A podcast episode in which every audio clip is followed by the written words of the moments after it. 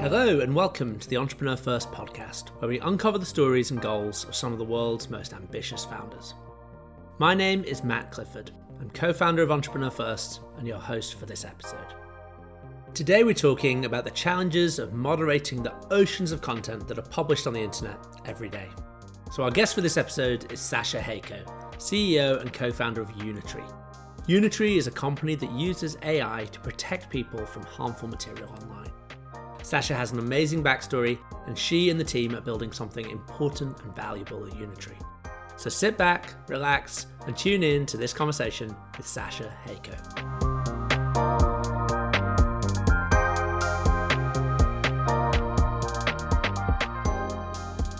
At Entrepreneur First, we get to meet and work with ambitious individuals who've excelled across an extraordinary range of fields before they decided to become founders. Sasha was pursuing a PhD before she dived into entrepreneurship. So I asked her to tell us a little bit about what she studied. So I joined EF in 2019, pre pandemic. And um, before that, I was um, finishing my PhD and I was sort of in the world of academia. So I did a PhD in looking at black holes, so completely different and sort of irrelevant. And then um, spent a year in America, loved it, and sort of started to realize that black holes were really interesting and sort of really enjoyed that side of thinking about really hard problems. What I realized was that I enjoyed the problem solving and thinking about difficult problems more than I was sort of fascinated by black holes in their, in their own right and I started thinking actually I want to do something a bit more relevant um, and impactful. There's a sort of horrible realization with black holes, and maybe it's just the fact that they're so you know out of this world that I realized that actually you know no matter what I do, no matter how brilliant I could possibly be at black holes, I realized that I wouldn't have that much impact at all, and it would take you know maybe my whole lifetime or more before anyone realized the impact of anything that I would do, even if I you know did amazingly. And that sort of felt a bit unsatisfying. So i started thinking that i want to do something more relevant and impactful for the world. Uh, and that's what made me start thinking about ef really as a fun detour or fun for me at least i asked sasha to tell us what exactly a black hole is so a black hole is basically an area of space where the matter is so dense that gravity is pulling everything in and there's so much matter that not even light can escape its gravity so um, gravity causes everything to, you know, attract each other. And you can imagine something where the gravity is so strong that even light is pulled in. And because we see things by light reflecting off them, we're sort of destined to never be able to see a black hole because any light that bounces off them would, would never come back. It would always fall in. And so that's why black holes are called black because they're definitely not a hole, but it looks like empty space because we could never see that part of the universe. And sort of all the work I was trying to do was to figure out you know what happens to stuff when it crosses this boundary actually when i first started my phd i sort of signed up to work with this person and this like brilliant phd supervisor and i sort of thought i was going in researching string theory and so i spent the summer reading up about string theory and and then sort of in september like just before i started i remember there was this big u-turn and my supervisor said actually there's a really exciting project that's about black holes let's do that instead so it sort of changed and it was just good luck really an interesting fact for everyone listening is that Sasha is also featured in a Netflix documentary called Black Holes The Edge of All We Know. I asked her to tell us about what it was like making this film. Um, this is so funny. So during my PhD, I was working on this problem called the black hole information paradox. And this is like this big problem in physics, and it's been around for about 40 years or so. The problem came about by Stephen Hawking, and this was sort of a problem that he's been wanting to solve his whole life. And the problem is essentially when something falls into a black hole, um, it appears to disappear forever or it seems like it disappears forever and all information about it is lost. And that fundamentally contradicts what we know about how the world works. So this is a sort of paradox. And so Stephen Hawking discovered this paradox and was desperate to solve it. And so I was very lucky to be part of his team of people trying to solve it. And during that time, this producer and, filmmaker in America, who's actually also a physicist and philosopher, decided he was making a um, documentary about some of the work we were doing and also about another physics group, which I didn't even know about at the time. And over the course of actually several years, this camera crew were like flies on the wall um, while we were just working. And I remember thinking, you know, I don't know who's going to want to watch this because it's just us working for like thousands and thousands of hours. Obviously, obviously they did a lot of editing and got rid of a lot of the boring stuff. But it was funny because at the beginning I remember feeling a bit self conscious and you know I should look nice, and by the end I didn't didn't occur to me. But it was amazing because they came with us. We went to like Wales for this sort of physics retreat, and they came with us. And then we went to America, and they were there, and they came back to the UK. So they sort of followed us around. And I actually had no idea that it was going on Netflix or that it was that anything had really come of it until suddenly people started messaging me saying, I think I've just seen you on Netflix. And it was really bizarre.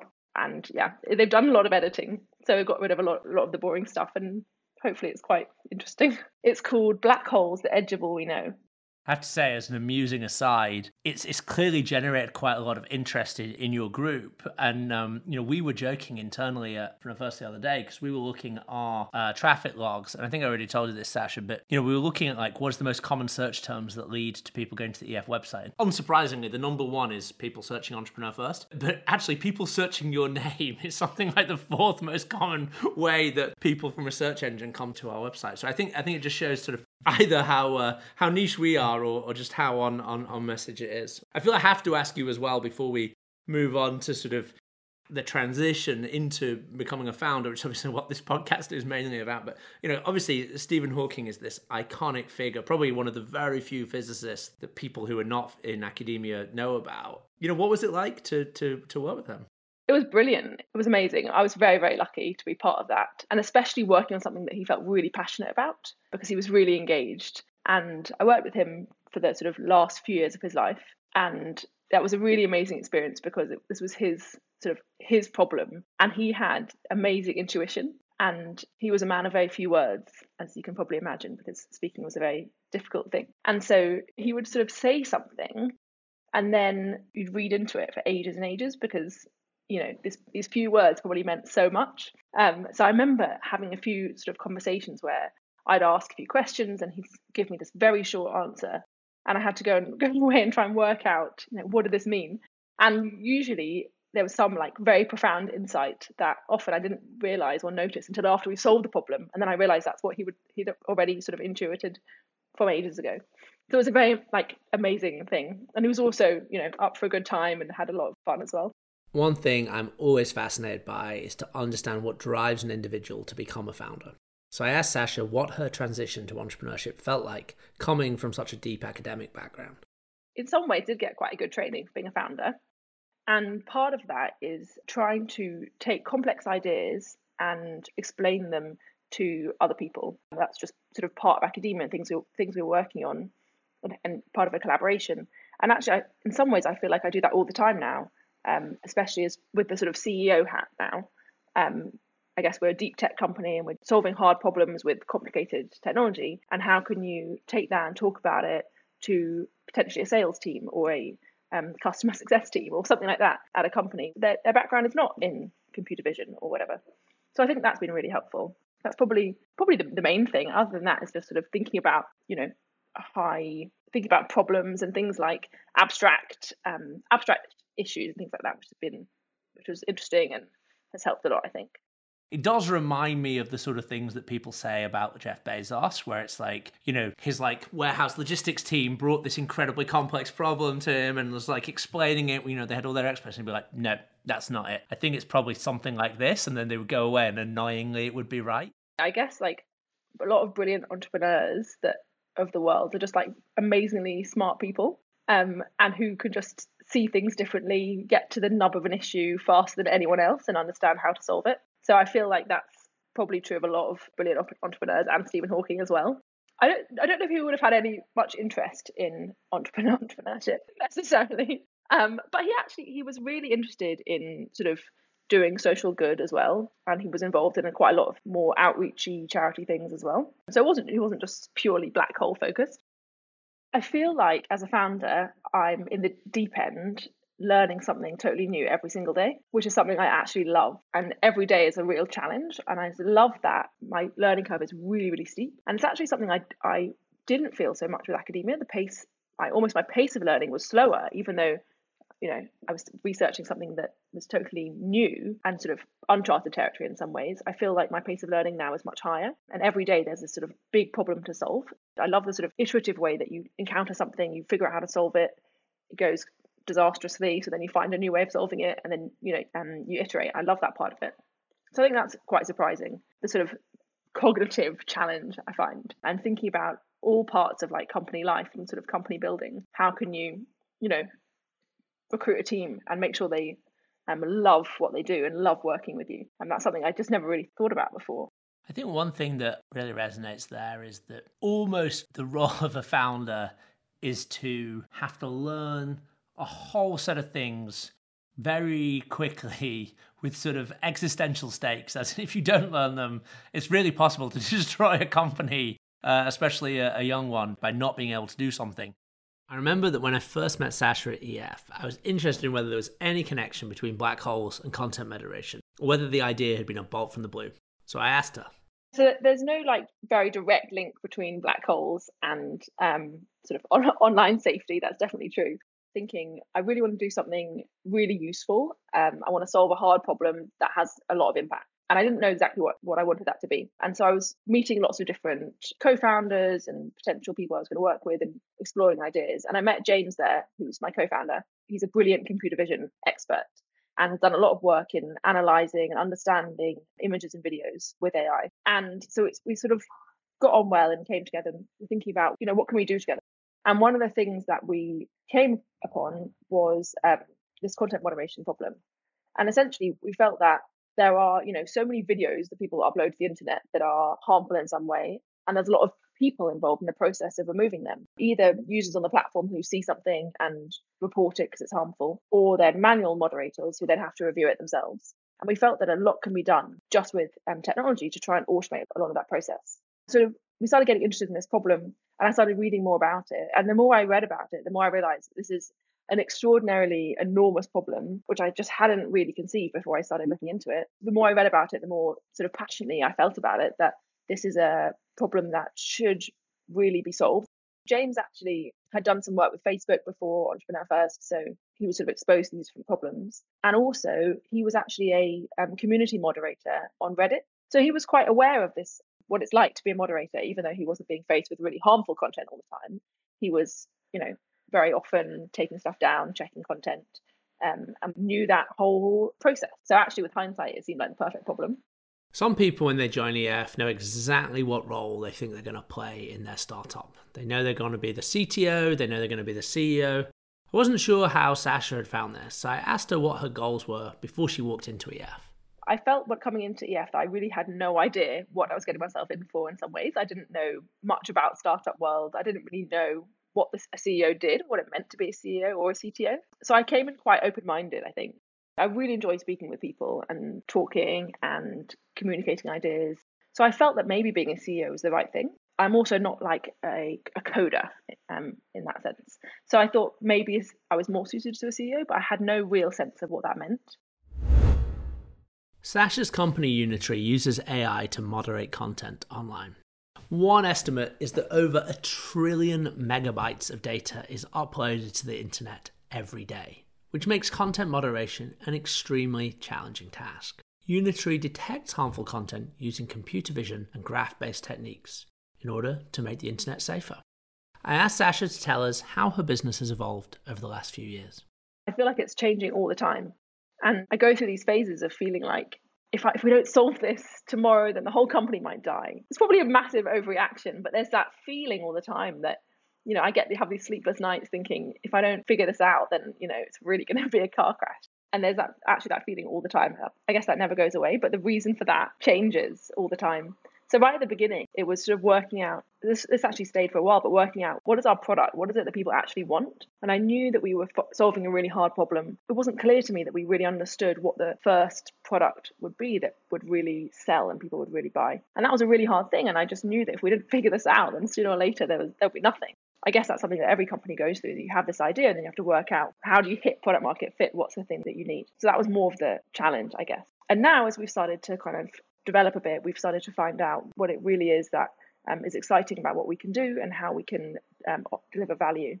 And now that the stressful thing is execution and making sure that we can go from this small company, to, which is sort of building technology and figuring things out, to one that can really deliver and over deliver, actually, that's a much more different kind of stress.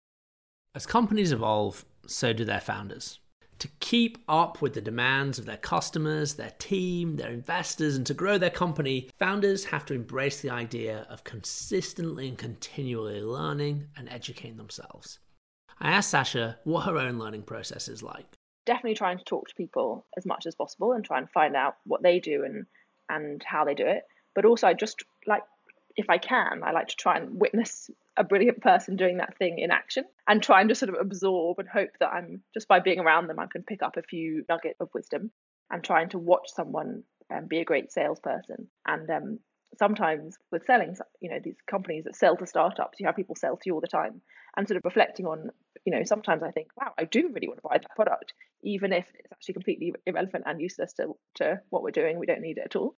And then I think, wow, that was that was just a great salesperson. How do they convince me that? And so that kind of thing, I'm trying to think of examples where I've seen something that really worked, and also I've sort of become a bit of a reader of startup books, and I love following other startup journeys. Um, something I found so helpful is keeping in touch with founders who are just a couple of steps ahead of me. So maybe have been around for one or two more years, one funding round ahead, and trying to ask like, what happened when you when you did this for the first time? And they have their mistakes very like they're very raw still, so they're able to give a lot of advice, which has been really helpful. Video is just one format of content that can be uploaded online and may contain damaging, violent, or offensive messages. Sasha explained the challenges of having to contend with text, pictures, audio, illustrations, and more as she builds out the business. So um, today, people upload stuff to the internet all the time. That's a great way of communicating with everyone and obviously since the pandemic, everyone relies so heavily on the internet for everything. But there's also a lot of people who uh, misuse and abuse the internet to upload stuff that's designed to harm people or offend people, or even sometimes it could be inadvertent, but something ends up in the wrong place. So, for example, there are certain things that just shouldn't be posted on children's platform. And what that means is that there's, in order to keep communities healthy and platforms thriving, um, you need to have some way of being able to remove this kind of content. If a platform becomes overrun with harmful content, people will stop using it. Um, and so there's a sort of big incentive from the platform's point of view, but also um, for users as well to have an environment which is safe. And I, um, you know, remember reading something in a UK government report that several or most terrorist attacks had some link in the last few years to um, online discussion and conversation and there's often ways where, had we been able to pick up things on, online, you could have stopped potentially or prevented things from happening. So people use the internet for so many different reasons, and being able to keep on top of the good stuff and also um, manage the stuff that is maybe less healthy is super important. Scale is, of course, like the biggest issue, but also something interesting is that internet isn't not localized. So you know people can communicate from one place in the world to another obviously that's amazing and you know brilliant but also means that people are posting stuff from all over the world and then it can be accessed all over the world. And so you have this challenge where there's so many different languages and you know obviously that's that's a brilliant thing but at the same time even from a manual moderation point of view in certain parts of the world it's hard to get enough moderators who speak a given language. So that's a just a real challenge. So um, Unitary is trying to solve this problem and we're focusing particularly on videos and so, how can we identify automatically that content within a video is um, problematic or contains something um, unsafe in some way? And what we're trying to do is, is take a video and be able to automatically say what's inside it, and so sort of label that video um, with what it is. And we're trying, we don't want to be the people who decide if something is safe or unsafe. So we're not the arbiter of what is right and wrong. We just want to give information back to the platforms of what's inside something. So to be able to say this video contains X, Y, and Z, or maybe give it some label, and then that platform can match that up against their terms and conditions and decide whether that's acceptable or not. Oh, you know, this is a five minute video. It has sort of a scene of graphic violence in it or something like that. Exactly. So this snippet of video contains exactly graphic violence and would give it a sort of risk level. So maybe it's a very high risk type of thing. And then um, depending on the platform, although most platforms wouldn't want extremely high risk graphic violence, um, but then they can decide that that's not appropriate for them. So, sort of analysis of this video and any other signals that we can get our hands on. And um, we would look at the video's frames and have computer vision models that understand or analyze the, the frames of the video. But we'd also look at things like the audio, um, any additional um, text, maybe there's titles or um, captions, comments that accompany any given post. And we analyze all of that together and try to understand what is this what is this post about? What is it really saying? And a really big challenge is that different um, contexts can lead to totally different interpretations of the same thing. And so something posted with one caption um, could be totally benign, and in another, with another, it could be really racist, for example. And so it's really important that you understand exactly. You have to understand the the title or the audio in conjunction with the sort of visual signal. So it's a, it's a really hard problem from that point of view. I was also interested whether there was any link between the technical methods that Sasha used during her PhD researching black holes and the techniques that Unitary uses to moderate content online. So I think ultimately, yes, there is a connection in the sort of the fundamental way of solving these problems. I think will involve a lot of graph-based approaches and understanding how things connect with each other, and that's something very relevant to the kind of maths that I was doing before. But in the level of an individual post or an individual video, we're looking really at the sort of computer vision and the natural language understanding and um, how can we combine these different models. Um, and that's a very sort of machine learning, pure machine learning problem. The internet has had some pretty dark corners ever since it existed. I was curious to find out why content moderation has gained so much prominence and assumed so much importance in recent years. I mean, I think it's definitely the case that people have been trying stuff for ages, and some things have changed, but there's still a lot that it's still a long way to go. So we not that we can do everything. So one element of it is just that models have advanced. There's better ways of understanding video. There are better computer vision models. The sort of state of the art has just increased compared today compared to five years ago. It is just a different a different world, even in academia. I think that's really exciting, especially in the world of video. The state of the art is changing really rapidly. There's a lot of progress all the time, so that's just really exciting, and that means every year we'll be able to do things that we couldn't ever before. And um, that's one thing, you know, the actual sort of academic techniques that you might apply but also the kind of things people are worried about is constantly changing. And I guess this, isn't so much why can we do it now, but why is it an ongoing problem?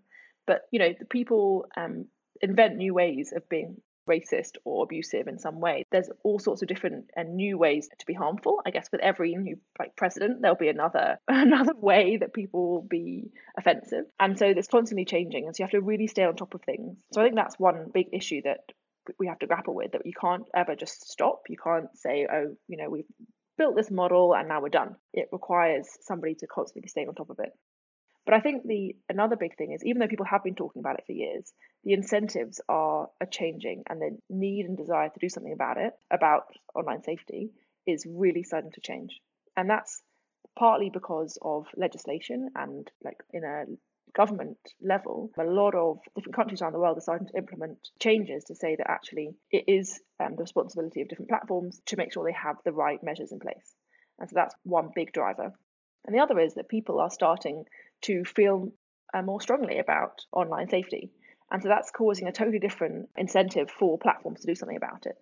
So I, have just seen a, a real change in how willing people are to even engage in that discussion it's platforms who are trying to remove that content.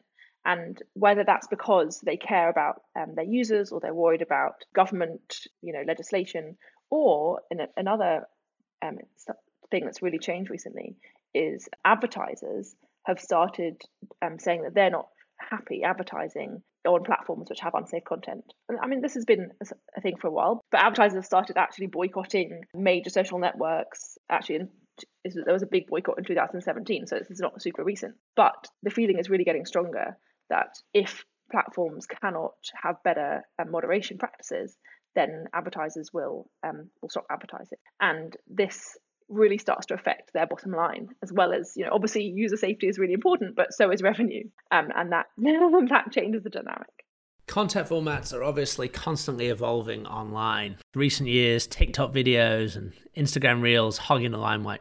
I asked Sasha what she thinks about these new formats and what challenges they represent. I do think there's this trend that's gone from sort of text to images to video, and now the next thing is live video. And that's what I think is almost the future. All the big social networks are starting to include live video. Now there are all these other live video platforms where people can just interact, you know, in groups and, you know, in a live environment. And I think that's going to be the next thing. And that's an enormous challenge in terms of moderating that sort of quickly and also without spending a ton of money. That's it's going to be a real challenge, but that's definitely where the world's going. I think.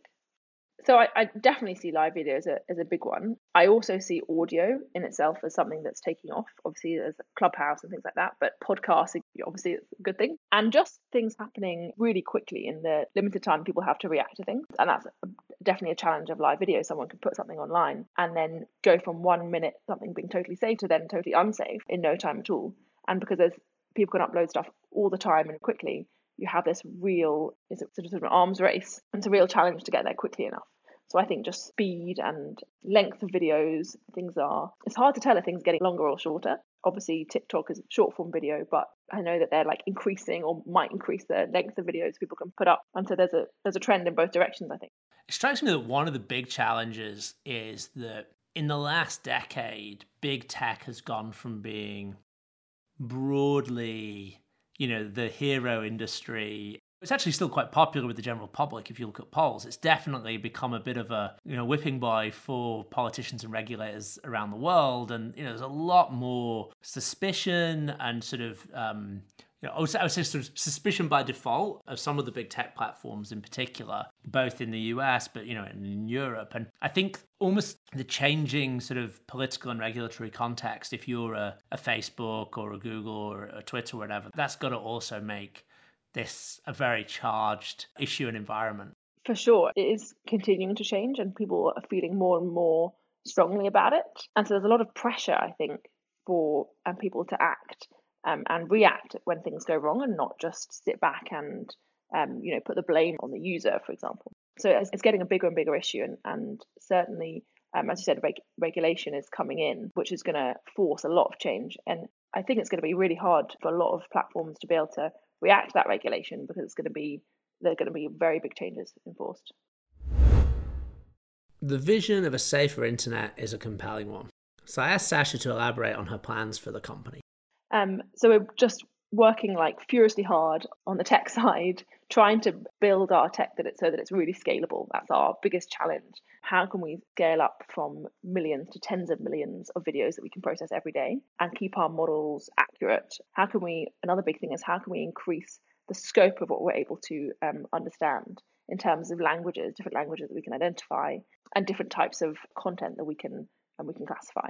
So that's like a big thing on, on the tech side. And so hopefully with that, that will enable us to um, start to look at huge amount of more content. And we also are hopefully going to be start, starting to work with several of the different social networks, big and small, over the next year to really try and tag and flag up content that is inappropriate in some way. I also asked Sasha to share her views on what advice she would give to a new person entering the world of entrepreneurship for the first time.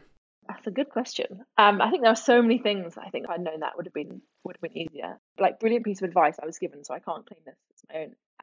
Actually, um, Ian Hogarth told me this. He said that one of your jobs. I don't even know if you if you realize this is advice, but I internalized this. It's like, oh my gosh. Um, one of he said one of your jobs as as a CEO is when trying to sell into a company is to um, sort of make such good friends with somebody internally that they feel that they're obliged to sort of ring you up and let you know if the deal's going wrong. And that really stuck with me. And I just think that's so important that there have been so many times when you think something's going the way you want it to in a sort of sales situation, and then it doesn't, and you don't really understand why. And having somebody who just likes you as a person and feels bad if, you know, they, they don't end up doing what they said they would. And so they feel that, you know, they owe it to you to tell you what's going on helps so much. And that's something that I think is actually super important. That brings us to the end of this episode of the Entrepreneur First podcast. I hope you enjoyed listening to Sasha's story and her experience building Unitary so far. Join us next time when I'm going to be speaking to Andre Laurenceau, co founder and CEO of Divigas, and Leon Farrant, co founder and CEO of Green Li-ion. They'll both be telling us about how technology can help alleviate some of the impact of the climate crisis. If you enjoyed this episode, please do subscribe on Apple Podcasts, Spotify, or wherever you listen. For more information about Entrepreneur First, visit joinef.com. Big thanks to Cofruition for consulting on and producing the podcast. And thank you for listening. Speak to you next time.